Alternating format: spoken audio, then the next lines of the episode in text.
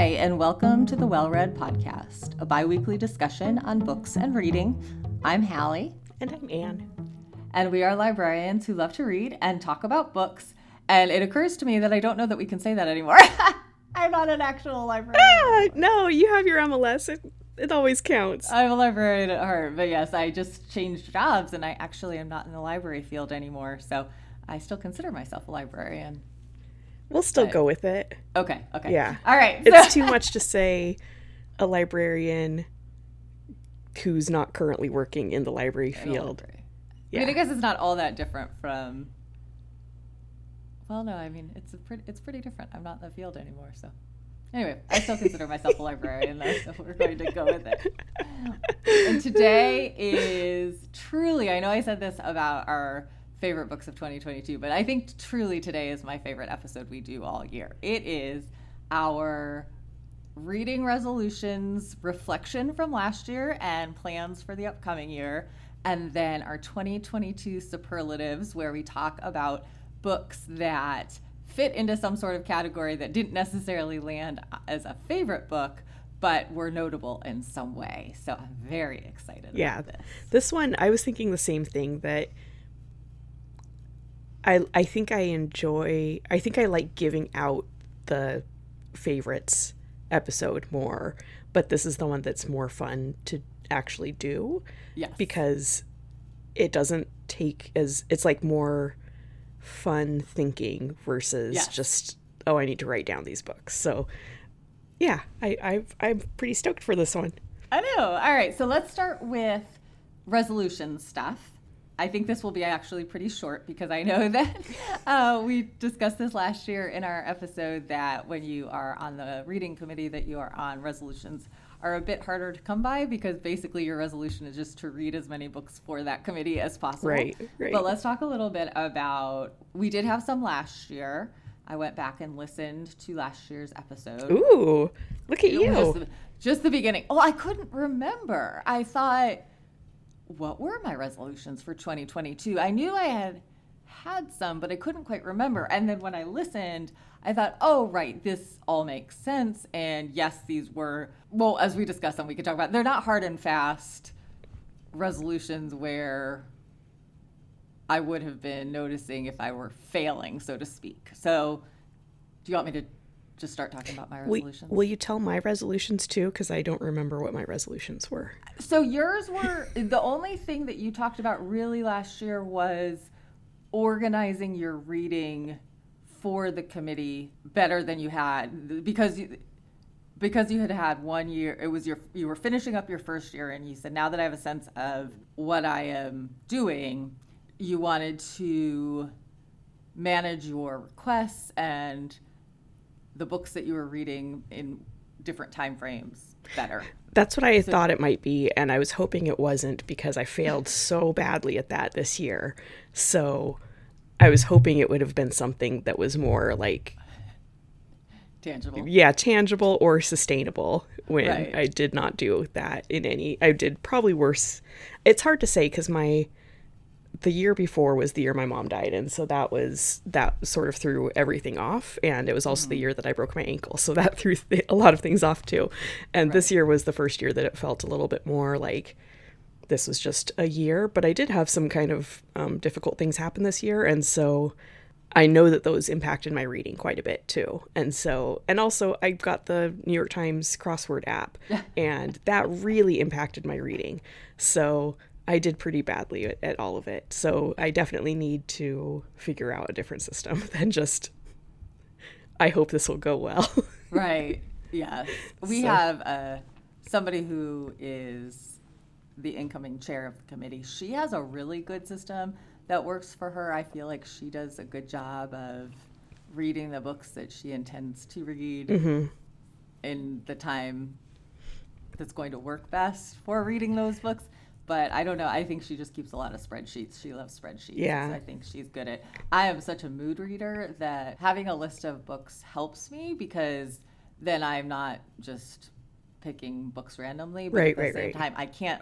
I'm not very good at saying these are the next five books I'm going to read unless I have to. So Yeah. during the times that I was on the committee where you had nominated books you had to read. That was fine. I was actually sort of liked that going from one book to the next, not even having to think about it. Yeah. Jeremy would often pick them out for me from the stacks. It was just here is your set of books that you had to read. But as far as other kinds of reading and just in my general life, I'm not very good at making a list and saying these are the next however many books Right, I'm going to read because right. I'm such a mood reader.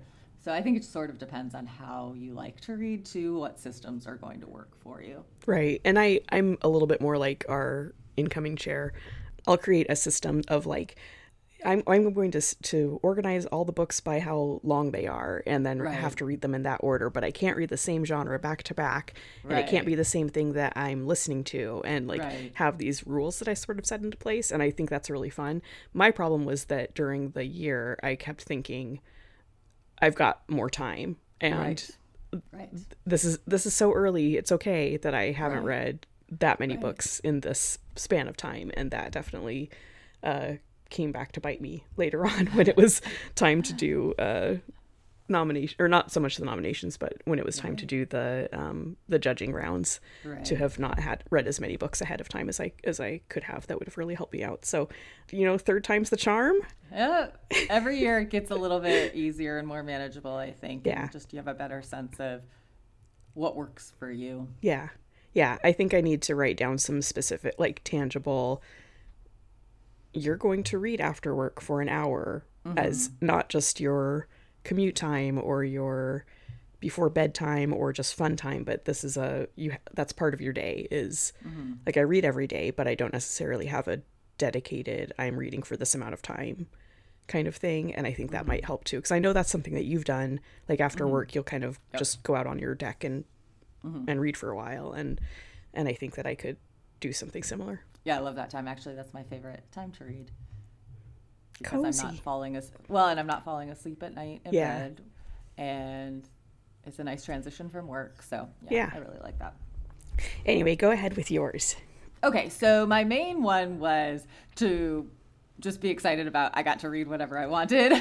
so I was trying not to put too many restrictions on myself because I had had 4 years of having more of a dictated reading life. And so I just said I'm going to read whatever I want. But I did have a couple of things. One was to read more books that I own and not prioritize library books all the time. I think one of the things that a lot of people do is because library books have a due date, you tend to put those towards the top of the stack when there's something that needs to be read by a certain date, and then the books that you own can just collect dust. right right Uh, right So that was one of my goals. I think I did pretty well with that. I didn't track it, so it's hard to say for sure, but I, I did read on my Kindle a fair bit. So I have a lot of advanced readers copies that I've collected over the years on there and then physical books. And so I think I did a pretty good job. That is one of my 2023 resolutions, and I actually have more of a system for it this year uh, that I think, again, I'm not tracking it, but I think that if I stick somewhat to the system, it'll work. And I'll talk about that when we talk about 2023 resolutions. And then another one was that I was going to post about every single book that I read on Instagram, which I did. I think there were a few books maybe towards the end of the year that kind of slipped through the cracks. I ended up getting sick at the end of the year, pretty Yeah. pretty significantly sick, and I just didn't have it in me. It sounds silly because it's a post on Instagram, but I just didn't have it in me to do anything really. And i totally so totally get it I had some books to, in the last couple of months where I don't I don't necessarily post them in the same order I read them. I tend to post if I've just finished a book that I really really loved, I tend to go ahead and post it right away. And then some of the books that are more in the middle of my ranking year or star rating, they they can tend to sit for a little while because I'm it's harder to write about those I find or to talk about my impressions of those because they're mostly fine. They're not bad books, Yeah. but there's nothing that stands out about it. So anyway, so there were a few I think that that I, I know there were a handful. I mean, I'm talking probably fewer than five. I think that I didn't end up posting about, but in general, I think I did pretty well on that one. And then the the last one I had was I pulled 22 books, physical books from my shelf that I wanted to read in 2022. I stole this idea from somebody else. I didn't. I do not take credit for coming up with that idea. And that one I didn't quite make. I think I had five books left that I hadn't read at the end of the year, so they're still sitting on my shelf in the hopes that maybe I will get to them this year. But again, the shiny library books ended up, or or not even library books, but just again, I'm a mood reader. Yeah. And so when I would be looking for a book, sometimes I would look at that shelf and think, oh, I should read something off the shelf. But now, especially as it dwindled to a smaller number, nothing was catching my attention. So Yeah. there's still books I definitely want to read, and it's not like I'm getting rid of them, but. And and time goes quickly, and I got married last year, and there were there were weeks that I barely read at all. So so those were mine. So I, I did fine. I don't think I, I don't think my intention was to be super strict with myself last year about my resolutions. It was more about enjoying my reading year, which I did very very much. So That's great. yeah, You deserved it after four years of yeah, of not getting to choose.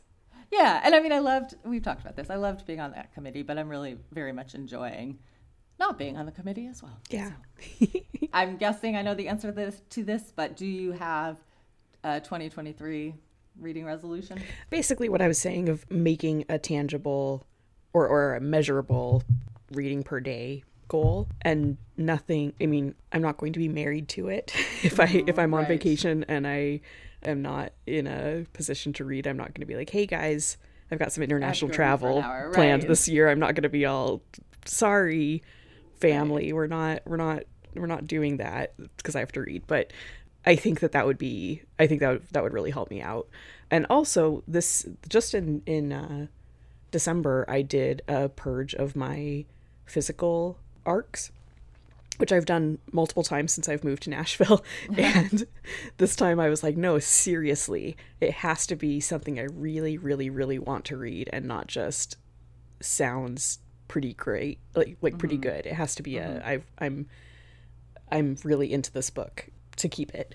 And because I just was running out of shelf space for Right. other books. And so and so I did that as I was listening to books for the committee and it actually turned out to be just a really nice I don't, I don't know, sort of sort of like meditative Yeah. feeling kind of um kind of project and do, did a big shift with my books and um, now they're looking really really nice and I'm I'm pretty pleased with it. So I'm always a very like I'm I really thrive on the way my space feels and looks Right. and so I'm I'm always very organized with my books, but I had started to have the arcs sort of take over any space that was that was like the tops of shelves and stuff like that and I just was not feeling that. So um so now I have that all organized and so what I would like to do is to do a purge of my digital arcs because it's so easy to just keep Oh, them let them there. yeah, they yes. accumulate so much and so and there's so many things that when I first became a librarian I was requesting that I I just I had this this sense of well anything that comes across my desk is valid because there are lots of books that I didn't think I would like and then I did it when I was forced to read them and so I should give every book that chance and that's just not tenable. It it just is not mm-hmm. something that it's it, it, there's no reason it will never happen essentially. So so I would like to go through and do just a good purge of that. I did that not as much as I should have. I, I have plenty that I could still be getting rid of, but I did that just not too long ago because I had organized my arcs on my Kindle, especially during the last four years when we I was reading for the committee by genre. So what I did is I went through and basically anything that was tagged science fiction, I dumped unless I thought because there were so many there were a lot of arcs that I downloaded because I thought maybe somebody was going to nominate it Yeah, or yeah. I should consider it.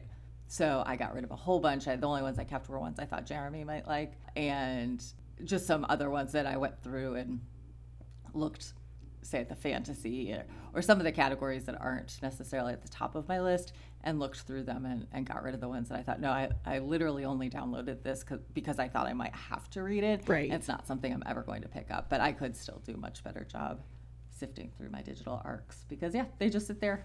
And you don't have to see them; they're out of sight, out of mind yeah but they are digital clutter. It can be very overwhelming, especially with some arc, some digital arcs. You don't see a cover image Mm-hmm. when you are on your Kindle, and so it's just a lot of grayscale text Yeah. with titles, and Yeah. you don't even know the author. And so when you're when you're sorting through trying to pick out something to read, it's not that useful. I actually have a whole separate Goodreads account that I use just to to organize my digital arcs. Oh, because nice. I found I needed I needed the visual cues of the cover image Yeah. to help me. Uh, anyway, but yeah, it's a big. I mean, it's been probably close to ten years, maybe. I wouldn't maybe not quite seven years that I've been downloading digital arcs. So you can accumulate a lot. Yeah, and and Kindles fill up. I've I've Right. learned, and so and so I, I've had to come up with a system of how many I'm going to actually keep Right. uh, versus and and have like I can download them again at any time. It's that- Right. that's fine, but I had to sort of think through all of that. It it's Right. all very goofy. All right. Any others for 2023? Nope, not for me. All right, so mine are going to sound very similar for the upcoming year because I liked a lot of what I did last year. So the first one is I pulled 23 books for 2023 off my physical shelves that I would like to read. And this time I'm going to be, I think, or try to be a little bit more thoughtful about each month. Try to pull from that shelf. I didn't really do that last year. It was just a shelf of books that were was front and center to me. So my idea was, well, I'll notice those more, but I didn't really as I was picking out books, think to myself, have I read what from that shelf recently? I just didn't. So this year I'm going to to try to think more about, all right, it's getting towards the end of January. Have I read from that shelf yet? So I have 23 books. If you're curious what they are, you can check out my Instagram, uh, my personal Instagram, which is Hallie770. I, I did post a picture of what books are on there. And speaking of Instagram, I am going to continue posting about every book that I read on there with a little mini review. I asked at the end of the year if the people that follow me on there wanted that, and almost universally, every uh, actually everybody who responded said yes. One person said yes, but maybe do it less frequently. And I said, well, I just got to do it as I read it. I read a lot, so uh, it seemed a little bit hard. It seemed actually harder to me to do her suggestion was do roundup of books like every five books post about them and i thought oh that's too much thinking. I just i post Yeah. about what i've read and then i move on. So anyway so i'm going to continue doing that. And then i referenced this earlier but i am going to try if i can to alternate a book that i own in some fashion and own is as we just discussed i'm going to consider those digital arcs as books i own or physical books that are on my shelf with library books. So to get at that read more books I own concept from last year of actually alternating, uh, switching back and forth, because then I feel like it's when I look back, I can think, well, hopefully about 50% of my reading obviously would have been from my own shelves. And then the last one, which I think I am most excited about, and this is one I came up with kind of towards the end of last year and decided to save it as a starting in 2023 project. It will not be something I finish by any means in 2023, but I, I need to give a little backstory here, which is mm-hmm. that I, as everybody who listened to the last episode knows, I really loved the book Great Circle by Maggie Shipstead, which I read in 2022. After I read that book, I started reading some reviews of it and kind of poking around just to see did everybody like it as much as I did, basically. Mm-hmm. And I saw that it was shortlisted for the Women's Prize for Fiction. I started looking at the Women's Prize for Fiction, and I, at least for the last 10, 15 years, I would look at the winner and the shortlist and think of the books that I had read on the winner and shortlist, I really liked. Like they were among my favorite books of the last 10 or so years. Mm-hmm. So I thought, I should read them all.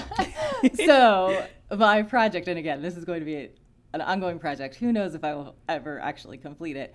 But is to attempt to read at the very least all of the winners of the Women's Prize for Fiction, and hopefully the shortlists as well. Because what I noticed when I looked was it wasn't always just the winner that I really loved. It was also books on the shortlist. So like mm-hmm. Like Great Circle, or there were some others that, that were on the short list. So that's a project I've done. I don't know that I've ever officially done anything like that. Like I try to read award winners, or I remember at one point when I was working in the public library, I did some of the Juvie award books like Printz and things Yeah, like yeah. that. I would try to read. I've never set out and said I'm going to try to read these books. So pretty excited about that. Again, it's not something I'm going to finish in 2023 because I think that I, I haven't counted up how many books it is, but it would basically be my entire reading year and then Right, some, I think, if I tried to do them all. So I don't want that. That would be a very unfun to me. So I just want it to be a little sprinkling throughout my reading year and, and see how it goes. And maybe I'll turn up some books that I really love that I wouldn't have known about otherwise. That sounds super fun. I love a, I love a project like that. Do they have a standard number on the short list every year, like like how we did for? Is Yes, so I would have to look at my list. I can confirm because I have a notebook right, right behind me that has them all listed out. I think it's five on the short list and a winner, or five total. It might be four on the short list, one winner. okay. I can't quite remember. I think it's five on the short list, one winner, and maybe some years it's only four.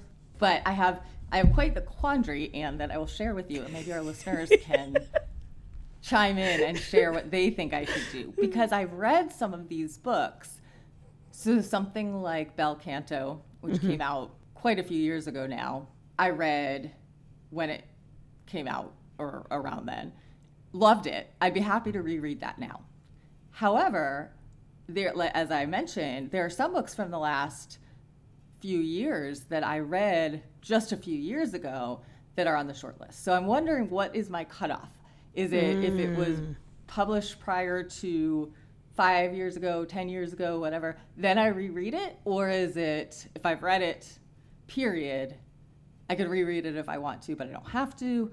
Or I, I'm, I'm sort of debating that. So what I'm doing is I'm starting from the very earliest books or the earliest time of the award and because i don't have any books that i've read yet so as i as i try to figure this out in my mind because like great circle i'm not going to read again Right, right. right now because i just read that but if i go in date chronological order it could be 10 years before i get to Right. before i get to the 2021 award winners and then i would reread it so i don't know i just have to figure that out I would think. I mean, I don't think you should read. Well, I was going to say I don't think you should reread something if you didn't love it the Right. first time. But sometimes it can be really fun to revisit a book and realize, oh, my head was in this space at that Right. time. Now I look at it differently. So right I would probably still say don't reread if you don't feel like you have to reread. right But I don't know. I also love a completist kind of kind I of project. That's what's so so hard. And there are some books that I don't remember very vividly at all. So I thought, well, those I'll definitely reread. But then there are some, again, so recently that I read them. So, and then I also have to decide if I'm going to go t- completely in chronological order or skip around. yeah. At least at first, I'm going to start with the oldest. Yeah, yeah. there. I would do chronological just because I like I like I know. that kind of system. But Yeah, yeah, that's my. I'm excited to hear what you decide. We'll see when we ha- when we meet in a year from now and Yeah. talk about our 2023 resolutions. And I say, well, I read four books and then stopped. You'll know uh, if it went well or not. Yeah.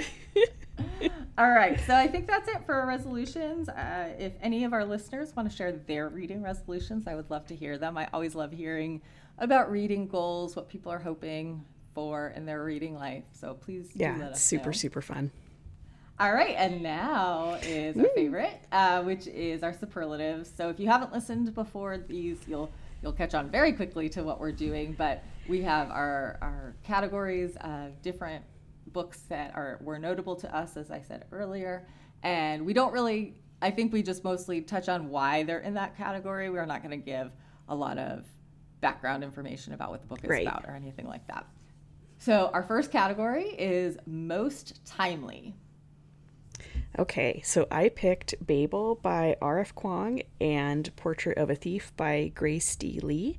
And these are kind of going along the same lines where they're both books that are dealing with colonialism, specifically Asian colonialism and or European countries going to Asia and taking their resources and the children of like kind of first generation children grappling with that history, um, but going about it in two very different ways. So Babel is is fantasy, Portrait of a Thief is uh, thriller, but I I felt like this is something that we're talking about so much right now as a culture, and I just follow kind of the I, I want to say I follow the art world, but that would be such a, a gross exaggeration of of what I what I do. But it's something I'm interested in, and so so these questions are something that I I'm thinking about and reading up on and stuff, and so so yeah, they just felt very of the moment, and Mm-hmm. Babel especially impressed me because it's it's a fantasy novel set in the 19th century, and so to have these exact questions still be Right. very very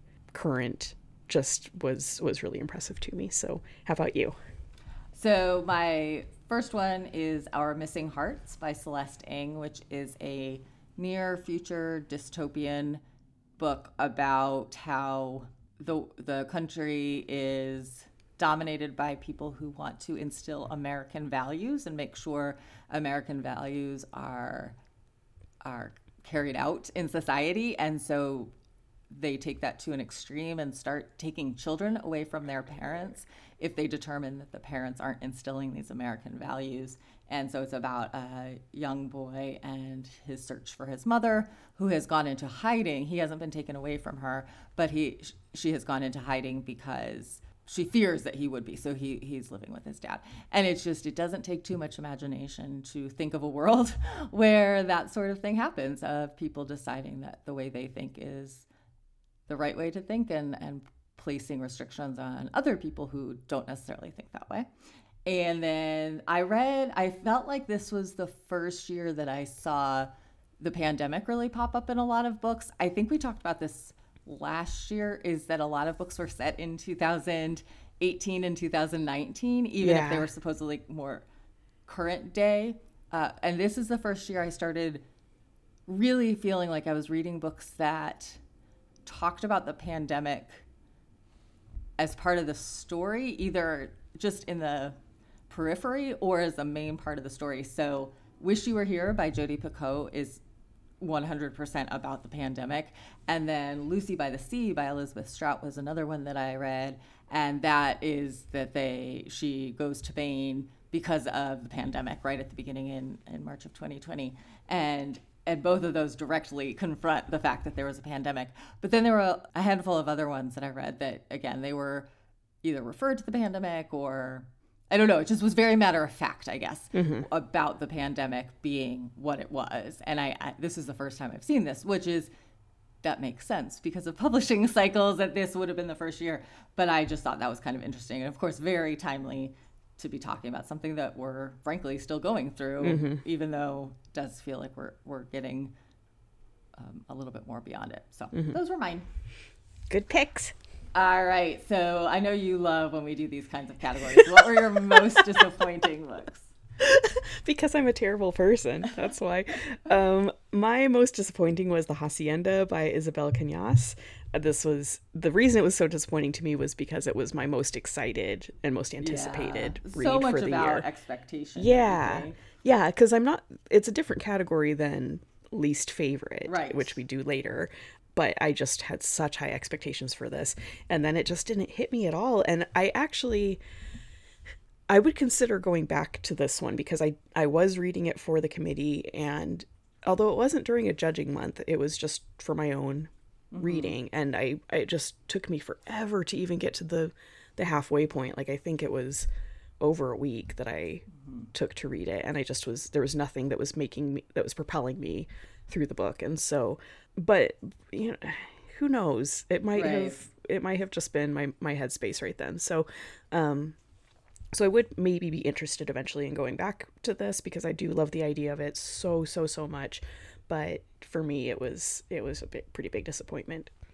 Yeah, that's interesting because I feel like that book got a whole lot of buzz before it was published, and then once it actually came out, there wasn't. I didn't really hear much about it. No, it. yeah. and that makes me think other people felt the same way as you did. yeah I know on on our committee there were some people that really loved it but then Oh, okay. um, but a lot of people felt like it didn't live up to the the hype. So All right. Well, mine are same situation as you. It's all about the expectations. So the first one was "Thank You for Listening" by Julia Whelan.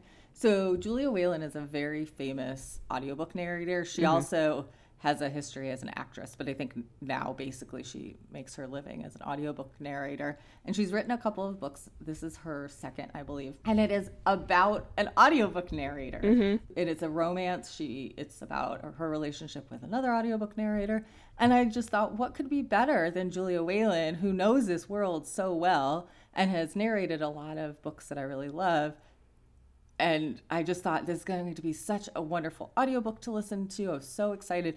And it just really fell flat for me. I didn't I didn't love it. I don't know. It just really it was just disappointing. I just felt like it was fine, mm-hmm. but I wouldn't really recommend people run out and read it and I know that I do know that there are people who really love this book. There's somebody I know who included this among her favorites of the year. So I, hmm. I I'm I'm definitely an outlier, I think. But yeah, to me it just kind of fell flat, and I just felt like I didn't love Julia Whelan's first book, and I didn't love this one. I thought maybe Julia Whelan as an author just isn't for me. Yeah. and and I just accept that, move on. But yeah. so that was one. I felt the same way about her first book. So Yeah, that's yeah. uh, And then We're in the same the company. other one, and this one I'm going to do a little bit of caveat because it was really only the ending of this next one that disappointed me. Up until the ending, I really loved it. It's The Cartographers by Peng Shepherd. So it has this really interesting premise about these cartographers, people who create maps, and there's a little bit of a mystery and um, I don't know. It just sounded so so cool, so interesting, and I really was into it. And then the I found the ending completely unbelievable in a way. Like I just couldn't couldn't buy into how it wrapped up. I'll say that. Mm-hmm. And so it kind of it disappointed me with that portion of it. So that it kind of marred the way I felt about the whole book. But at the same time, I enjoyed the other part of the reading experience so much that I thought, well, maybe it's still, you know, maybe it still could be a good book in my mind. I just didn't like the ending. That one was really disappointing because it was such a cool premise. And it, it just, I don't know, it's sort of like fantasy, but fantasy in the way I like fantasy, which is very much rooted in the real world and that mystery element, which I really like. And anyway, almost like a sort of dark academia in a way, but surrounding maps instead of academia. So, anyway, um, so those were my two.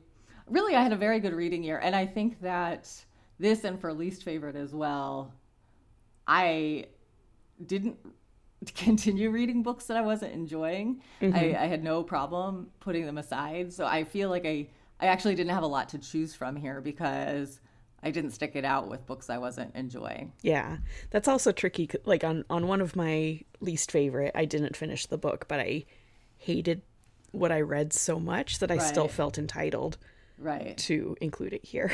Yeah, that's fair. That's fair. I mean, I think that's fair for least favorite.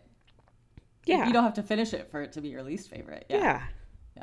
I All right. so. What what was your favorite reread? Um, so I put down Dumb Witness by Agatha Christie, but I'll be honest, I don't remember if I've read it before because I've Oh. seen the I've seen that Poirot episode so many times because it's one of my favorites because specifically because the dumb witness of the title is a dog named Bob and that is the name of my childhood dog and so when I saw that episode in like the mid 90s I lost my mind because Right. the idea that someone else had the very smart idea of naming a dog Bob was uh, pretty revolutionary to me. So so I know I've seen that episode just probably a dozen times.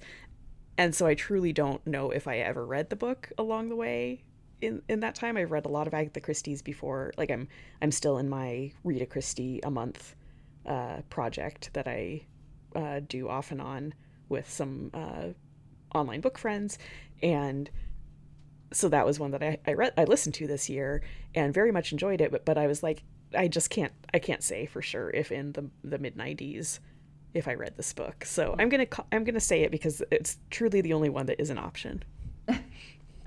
Well, I don't. I didn't reread very much. In fact, I would like to reread more. I think, as I mentioned with my quandary about the women's fiction prize for fiction, like, do I reread or not? But so I only reread two books this whole year. And I liked them both. One was part of the Bridgerton series. I was inspired when I watched a season of Bridgerton to pick uh, pick up that book up. And then Broken Harbor by Tana French was Yes. the one that I put down, which is funny because I'm pretty sure last year my reread was the Tana French that I reread that last year. Yeah. But she's just amazing. Her books never never lose their charm for me. I listened to this as an audiobook and it was fantastic. So It really is fun. crazy to have like like I've read uh, in the woods um, four times I think, and I still think I could go back and Yeah. read it again and, and be just as into it.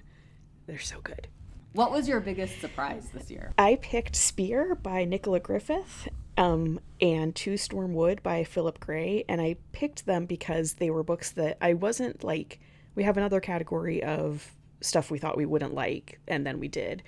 So that th- these kind of go along those lines of I just was, they weren't things I was naturally uh, drawn to, but mm-hmm. then was so into both of them when I read them that I was I was really really shocked by it. So Spear is a um, a queer Arthurian novella essentially mm-hmm. um, that tells the Percival myth in just a new way, and it was just so lovely and so the writing was so gorgeous and I, I just was was completely entranced by it and that that was one where I thought I'll like this fine but I didn't expect to love it mm. as much as I did and then Two Stormwood is a book about a woman who is uh, looking for her uh, I think fiance I want I, or or I'm pretty sure fiance just after World War One and so she's she's going to the battlefield in in France in like 1919 looking for for information about him. And i i when i came across it i just thought eh i've seen lots of books about the wars and i get pretty mm-hmm. tired of them.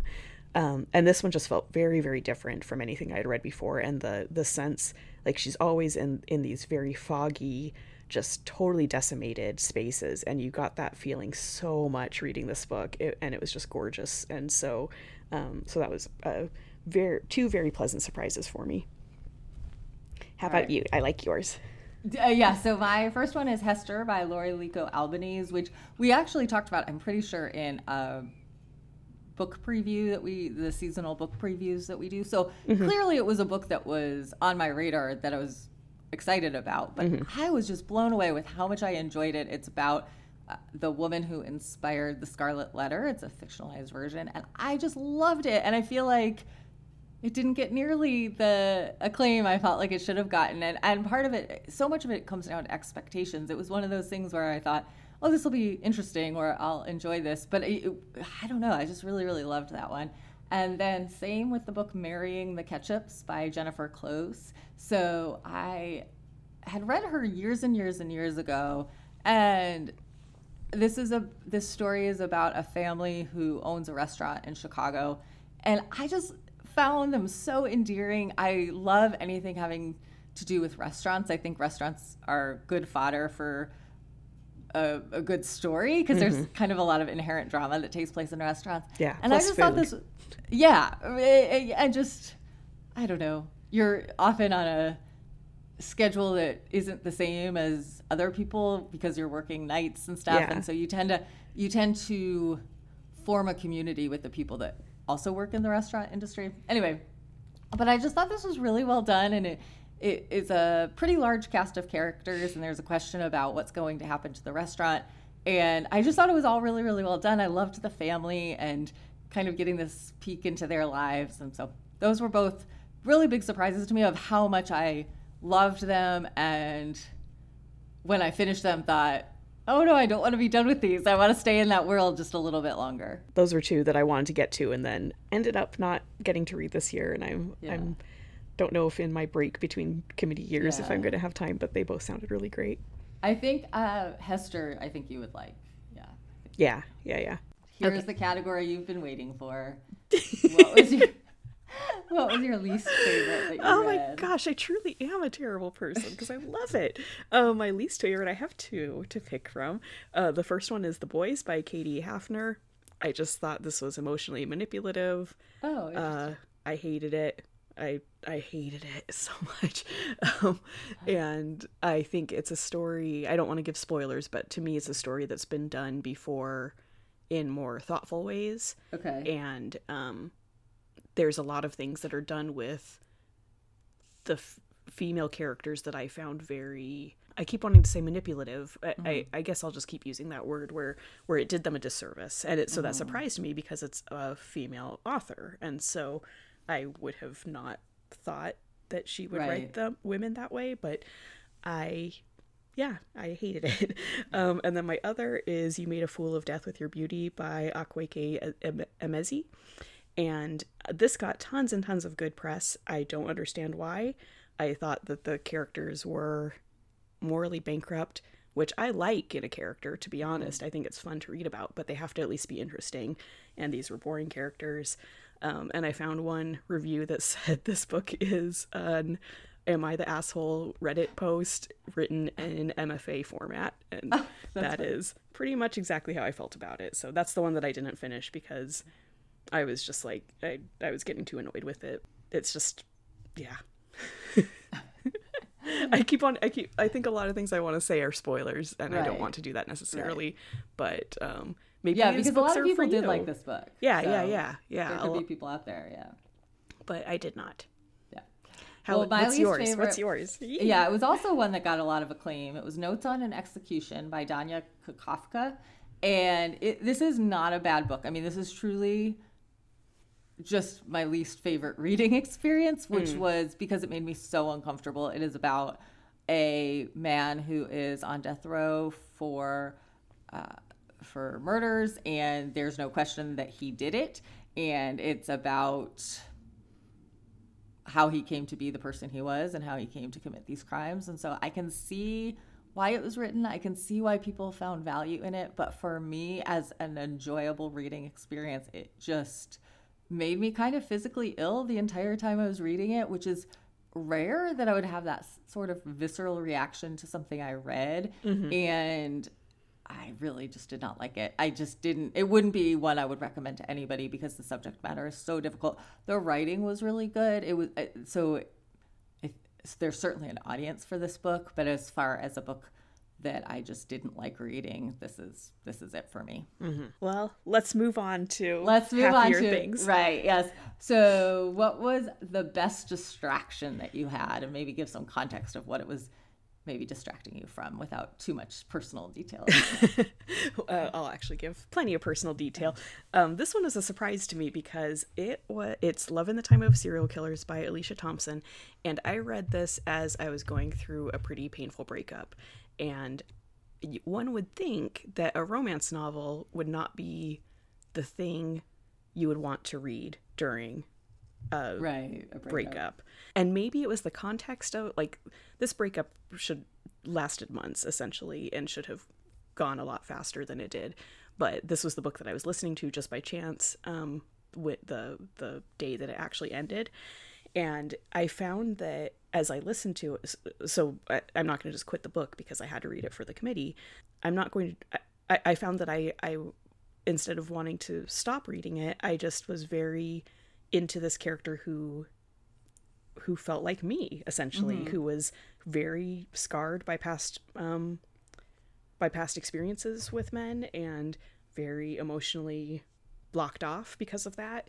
And then to see her like find someone who is worth it just uh, oh i'm even getting teary-eyed just talking about this book I'm very, I'm very moved hearing you. talk. yeah like it, it just was it was it actually kind of gave me hope and so um and i just remember driving and kind of feeling numb as i was i mean i i did find this breakup i'm making it sound like i was completely like bereft and it was it was uh it was a good thing but it, i remember driving and just just feeling very very out of touch with everything around me and mm-hmm. listening to this book and just like crying and crying as I listened to it. So distraction maybe is not the right word Right. for it because but but on the other hand this is like a very sweet love story too. And so mm-hmm. I just found that it was it was the perfect book and the shockingly perfect book in in that Right. moment. So That's, so That's my funny because mine is similar in a, a different way. So mine was right before I was getting married. I was having a very hard time focusing on reading a book because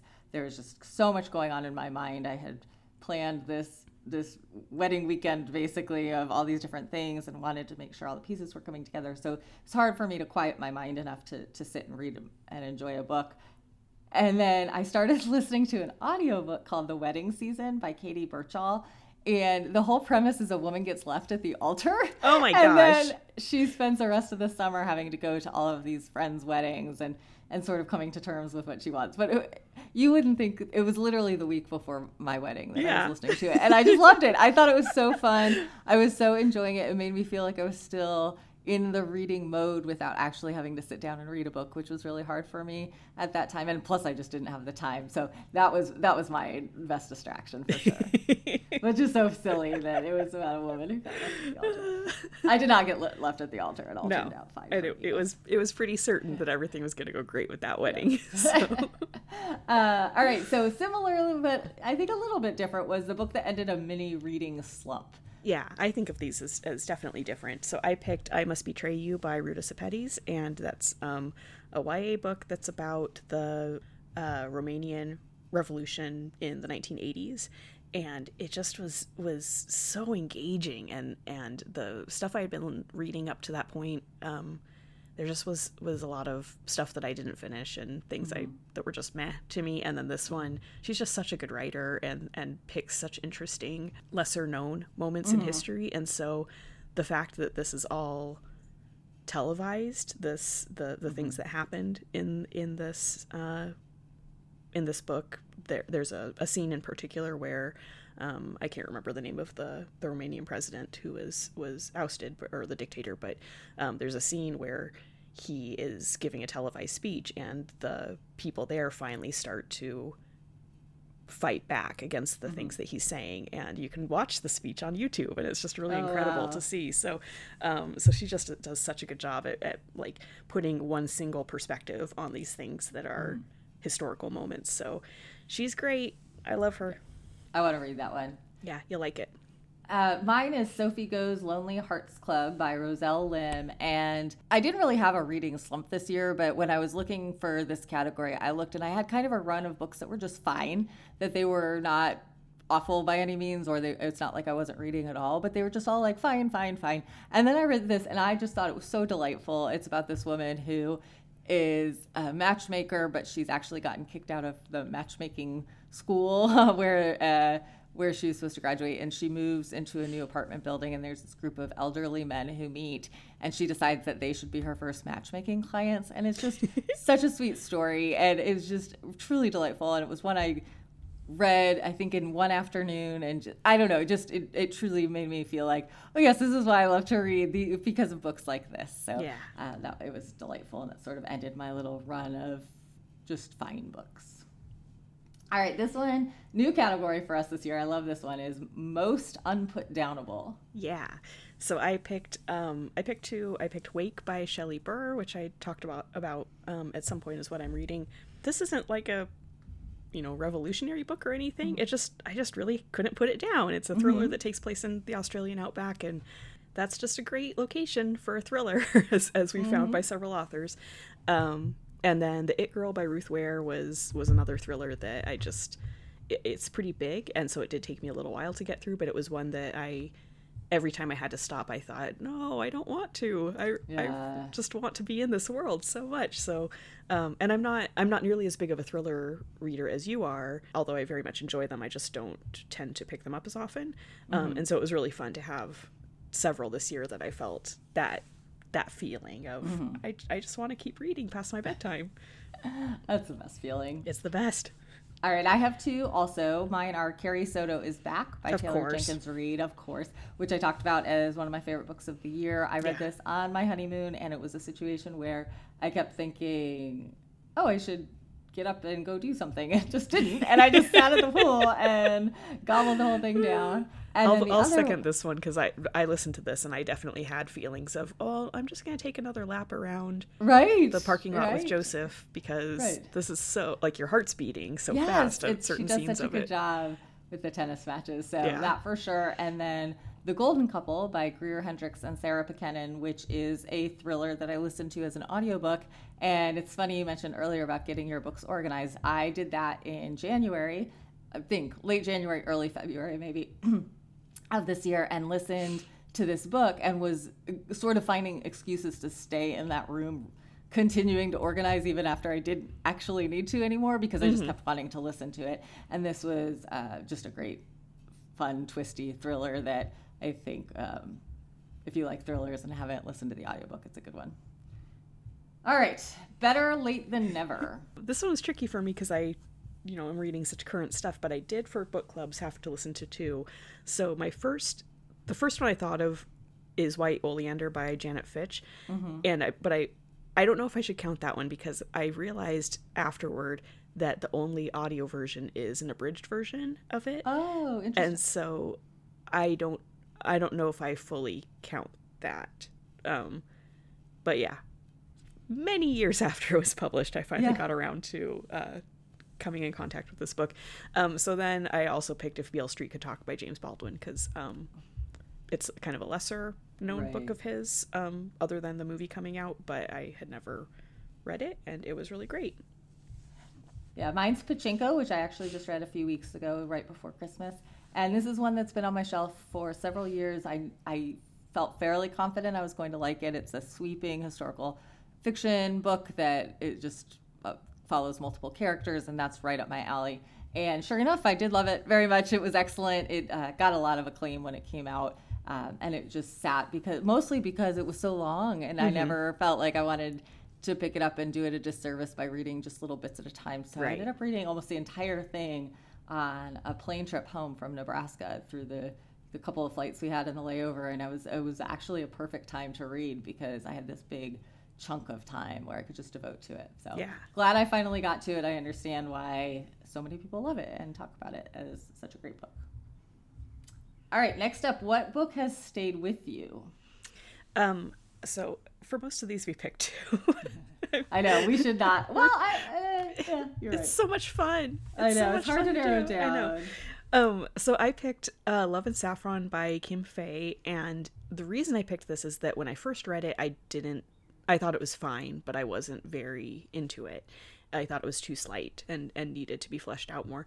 And then throughout the year, I thought about it more and more, and it it ended up being something that I I wouldn't call it a favorite book of the year, but it was it's one that I just never stopped thinking about. And so um so it was very crafty in that way. And then I also picked Just Like Home by Sarah Gailey, which is a horror book and it's just straight up creepy. There's there's some scenes in there that I still think about of um there's specifically a scene where um she is like the premise is that she's uh well actually some of the premise is a spoiler. I'm not going to give any premise but she's there's a scene where she arranges things in her room uh in a way that she thinks is going to stop whatever creepy thing is happening in her house from happening. And then she comes in and everything is moved and it was so just the way it's written is really really good so um, so i think about that one a lot when i'm home alone at night Uh, mine is The School for Good Mothers by Jessamine Chan, which is a book that I will be honest, I didn't love when I read it. So I think that's why I'm, I'm including it here. It's because I, I keep thinking about it, which Yeah. is unusual for a book that I didn't love. But it's sort of like Our Missing Hearts that I talked about earlier about uh, a version of America where m- neglectful or abusive mothers are removed from their homes and taken to a school to train them to be good mothers. And they're given these robot children to raise, which is kind of creepy, but it's just a book that really has stuck with me. Uh, and I read that, um, I think, back in the spring. And I'll just randomly kind of think about it and think, gosh, what a, a just interesting story and disturbing for sure. And the ending, I think about a lot. So yeah, surprising that it stuck with me the way it has because Yeah, yeah. when I read it, I just sort of thought, oh no, I didn't like this. It Made me kind of uncomfortable. Sort of like the notes on an execution book, and I read them Yeah. very close together, which I think I sort of cement those two in my mind because of that. But, Hmm. yeah. All right, so this I love this category. Yes. What book did you think you weren't going to like, but then you did? Um, so first I picked In the Shadow of Lightning by Brian McClellan because it's a giant um, epic fantasy novel and I was not excited to read it. And then it was very fun and I was so shocked by it. It is so much not my wheelhouse, but it was, I, I was, it's just a really great example of, of what epic fantasy is. So I was very, very shocked by that. And then also for the Audies, I had to listen to Stories to Tell by Richard Marx, and I was not excited for that at all. and it ended up being really, really interesting and compelling. And I learned that he is not a Christian rock guy, which I thought going into the book. Um, so that was a surprise too. And then also, he just, like a lot of the book is sort of centered around a theme of that he has been very fortunate in his life and that he has been able to not exactly manifest good things in his life, but kind of, kind, kind of along, mm. like he's just been in positions where he's been able to take advantage of a lot of good things um, and is very aware of that. And so to hear him explaining things that way, and he just has a lot of really interesting industry stories that are mm-hmm. not, that didn't feel name droppy. Mm-hmm. They just, they felt like he was very kind of entranced by them too. Right. And so that was really fun. It did make me go and watch a bunch of YouTube videos of his, which made me very angry because I don't like his music at all. Yeah. And so the and they stuck in my head for weeks and weeks and weeks. And I was not happy about that at all. So you'd think that I would be more angry at this book, but I was very shocked by how much I enjoyed it. Well, mine is The Witch's Heart by Genevieve Gornichec. Yes. I'm, I'm not trying to disparage the book at all, but it was it's a feminist retelling of Norse mythology, and I just don't know anything about Norse mythology, so I didn't expect to like it as much as I did, but I did. I loved yeah, it. I thought it was, so good. good. This, I read this very early in the year, and I was, when I read it, I thought, oh my gosh, is this going to be one of my favorite books of the year? I just loved it. It was such a surprise. uh, and it made me want to learn more about Norse mythology because I, I truly don't know much about it. So yeah. that one that one was a great surprise for me. All right, what authors did you discover in 2022 that you're excited to read more from in 2023 if they have books out in 2023? Oh, I don't know if any of these have books out in 2023. Shoot. Um, so okay. I put down Alex Jennings, who wrote uh, The Ballad of Perilous Graves, R.F. Kuang, who wrote uh, Babel, which I know that she's written uh, The Poppy Wars, and I am right. looking forward to going and, and visiting that. Probably won't be this year, I'll be honest. um, it has a new book called Yellowface coming out. Oh, that's true. That's true. Right. Yeah, I'm excited for that one because that's very different than anything mm-hmm. she's written yes. to this point. Gillian McAllister, who wrote Wrong Place, Wrong Time. Yes. I'm excited to, to read more of her.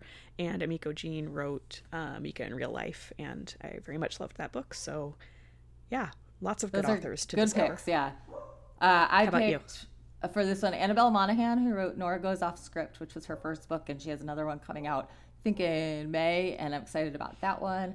Uh, Roselle Lim, who wrote that Sophie Goes Lonely Hearts Club, which I just talked about. I'm looking forward. She has a couple of backlist books I would like to get to, and then if she writes anything new. And then Sabaa Tahir, who is actually not new to me. I read some fantasy of hers years ago. She wrote a YA fantasy series that I read, but I read All My Rage this year, which was amazing. Mm-hmm. And so I'm hopeful she'll continue writing some realistic fiction. And if she does, I'm I'm here for it. Yeah. What book do you wish more people knew about? So this one was tricky because as I'm since I'm not in the library itself, I don't right. have a good sense of what is checking out a right. lot. Um, like I can look at data, right. and but it's it's a little bit different. So I put The Good Wife of Bath by Karen Brooks, which is a retelling of The Wife of Bath from the the Canterbury Tales, mm-hmm. and it's just a, a really really quality historical fiction that doesn't try to uh, that I thought gave a really good sense of of of the Middle Ages um, without making it a fantasy version of the Middle Ages. Um, and then Leech by Hiron Ennes, which is a gothic horror slash science fiction, like medical horror mm. kind of thing that is just so, so, so creepy and weird and just a really visceral book. Um, and it's it's not easy to get through if body horror is not your thing. It is not mine, but I still had to listen to it. But it, it's really, really good. So, uh, and I don't really hear either of these books talked no, about no, very much. So, mine is This Is Not a Book About Benedict Cumberbatch by Tabitha Carvan, which is nonfiction. And it is about this woman who one day discovered this passion for Benedict Cumberbatch, like as a as a fan. I mean, like she like the way people are fans of sports teams and get super into it. She yeah. got super into Benedict Cumberbatch and talking about him online and decorating her house with pictures of him and things like that. And so I think that the title isn't great because I think you assume it's about Benedict Cumberbatch, even though it says this is not a book about Benedict Cumberbatch.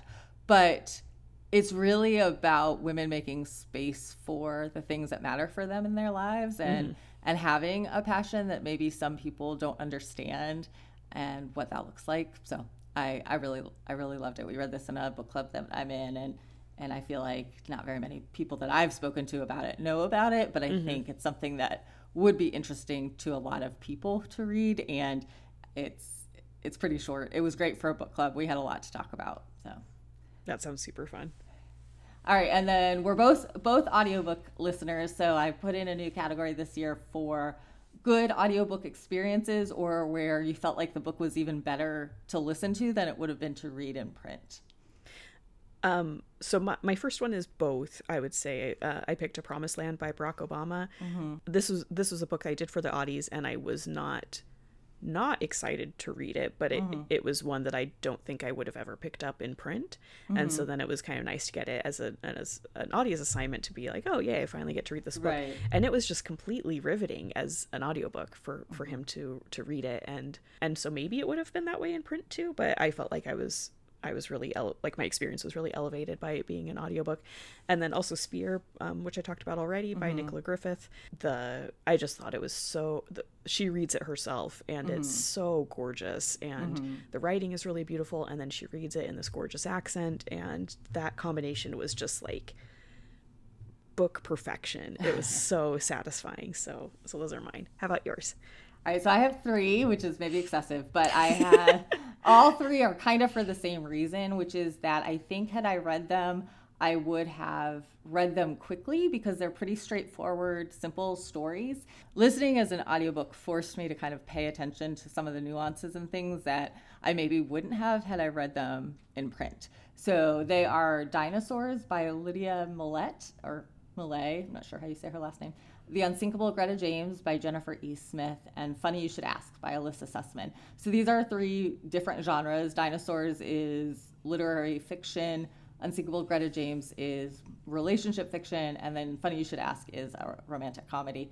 Um, but they all just really sparkled as audiobooks. They were all audiobooks that I thoroughly enjoyed listening to that I felt like I enjoyed more than I expected to or something. I don't know. That I just really, they gave me that feeling that we've referenced a couple of times. Like you want to keep listening, you want to kind of find things to do so you can keep listening. And all three of these did that for me.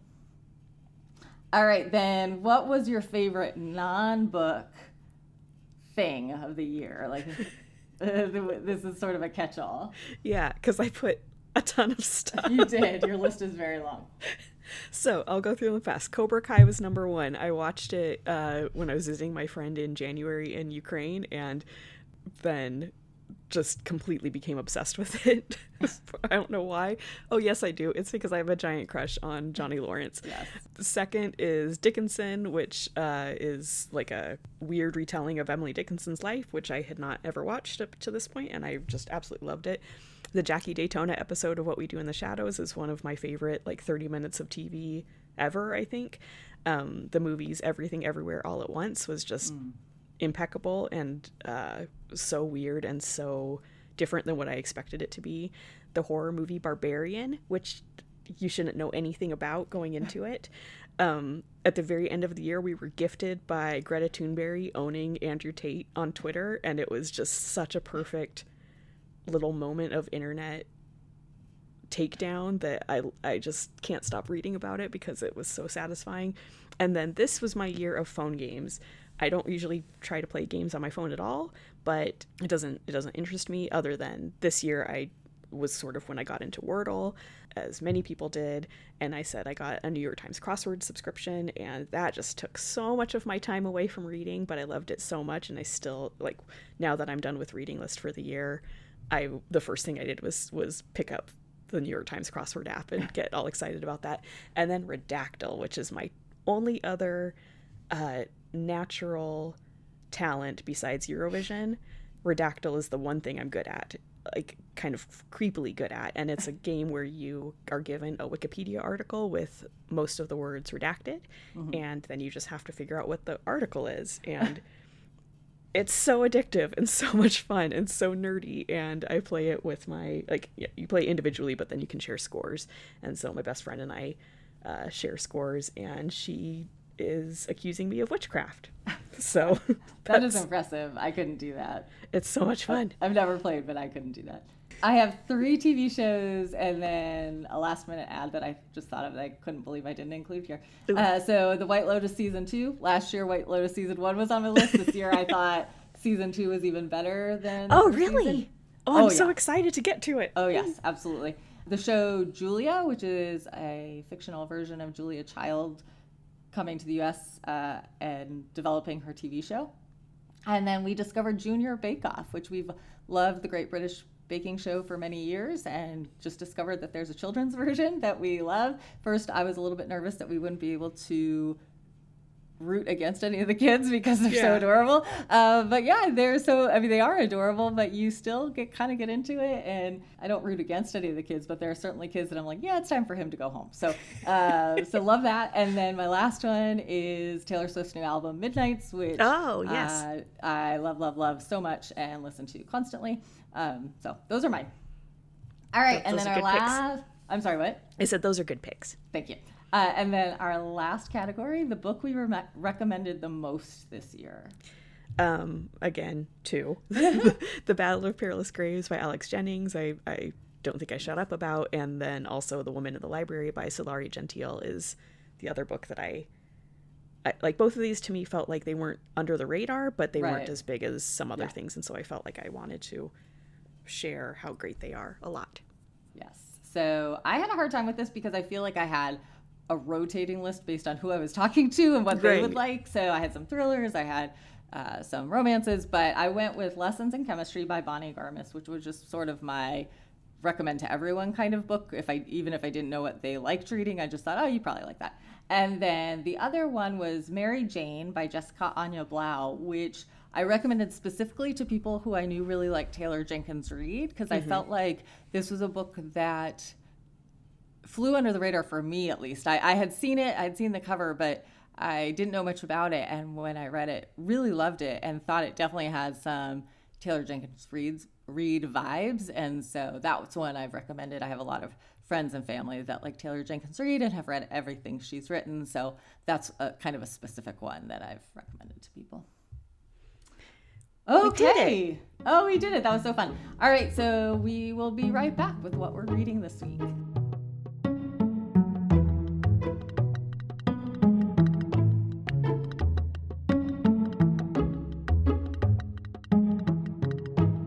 All right, Anne, what are you reading this week? I just started The Boys from Biloxi um, for professional commitment. It's not something that I would pick up naturally, but I've never read a John Grisham, so I'm kind of excited for that. Yeah, yeah, it's just never attracted me, but um, yeah, I I, get it. sort of like to have things forced on me sometimes. So all that I've read so far is just set up for the, their history, um, and I haven't really gotten to the boys yet. But it starts in the early 20th century, and it's um, Biloxi, Mississippi, I guess, had a large Eastern European immigrant population that came to work in the seafood industry there. And it eventually became known for having a lax prohibition enforcement policy, which allowed for nightclubs and bars and casinos to develop in the area. And that, of course, also leads to some more sinister uh, activities as well. So the boys of the title were born in the 1940s to two Croatian immigrant families who came to Biloxi for the seafood industry, and they become childhood friends and they're little league stars together. And their family immigrant history is the same, but they eventually go on very different tracks. Um, one of the boys is named uh, Keith Rudy, and he's the son of the local prosecutor, and Hugh Malco is the son of the boss of what is called the Dixie Mafia, which runs the criminal underworld their family allows all the sordid things to happen in the area. And so Keith's father has sworn to shut them down. So that's, of course, going to lead to conflict within the family. And the two sons follow in their father's uh, career footsteps. And it, I don't know how this will happen because I haven't gotten there, but the book jacket says that they will eventually clash in a very dramatic way. So, yeah, so I'm, I, I don't know a lot about John Grisham other than their um, you know, the general legal thriller side of things. Uh, and so I don't have a lot of experience with knowing like how much setup he does and and what sort of if, this is typical for his book to to have so much history included in it. But um, but I'm excited to see how it goes. So I, I it- really. oh, sorry. Oh, I just was gonna say it says it's a thriller on Goodreads, and so I haven't really gotten to anything that's that feels like that yet. But um, I'm hoping that it does because that sounds fun to me. Yeah, I've liked uh, the John Grisham books that I've listened to in particular. Like years and years ago, I read some of his initial ones, like A Time to Kill and uh, Pelican Brief and all of those. Um, and uh, but then in the last ten years or so, every once in a while, I'll, I'll do an audiobook of his, and they're fun. They're fun to listen to. Oh, good. All right, mine is Dirt Creek by Hayley Scrivenor, and I just started this, so I can't tell you too much about it other than it is an Australian set mystery. It's giving me major Jane Harper vibes so far. a young girl goes missing, and two investigators from Sydney come to this small town to try to help find her. And you know right from the very first chapter that her body is found, and then it, uh, or that's sort of the prologue, and then the first chapter goes back to the day she went missing. So right now where I am is they are searching for her, but you know that unfortunately she doesn't survive and so it's very much character driven. Like you're meeting all these different people from the town, you're meeting her her mom and then her best friend and her best friend's mom and her dad is a suspect and so it's all these different people and none of them none of them is perfect. I'll say that. They're all kind of flawed. you know that all of these characters have some secrets that they're hiding. And there's also some stuff, because it's a small town, there's stuff that's happened in the past that seems to be playing out now through this crime. So it's very good so far. That is Dirt Creek by Hayley Scrivenor. We need to just do an Australian crime episode. Oh, that'd be and fun. just hit all of these at Yes. once because they're they're all so good. They are so good. All right. Well, if you would like to get in touch with us, you could tell us all about your superlatives for 2022. We'd love to hear about it, or your reading resolutions, like I talked about earlier. Um, you could reach out to us uh, at wellreadpod at gmail.com or on Facebook, Instagram, or Twitter at wellreadpodcast. Please rate and review us on whatever podcast provider you use. It really helps people find the show. Our theme music is Kitten by Podington Bear. We keep our show notes at wellreadpodcast.wordpress.com, where you can find a listing of all the books that we talk about in our episodes. Thank you all for listening and happy reading.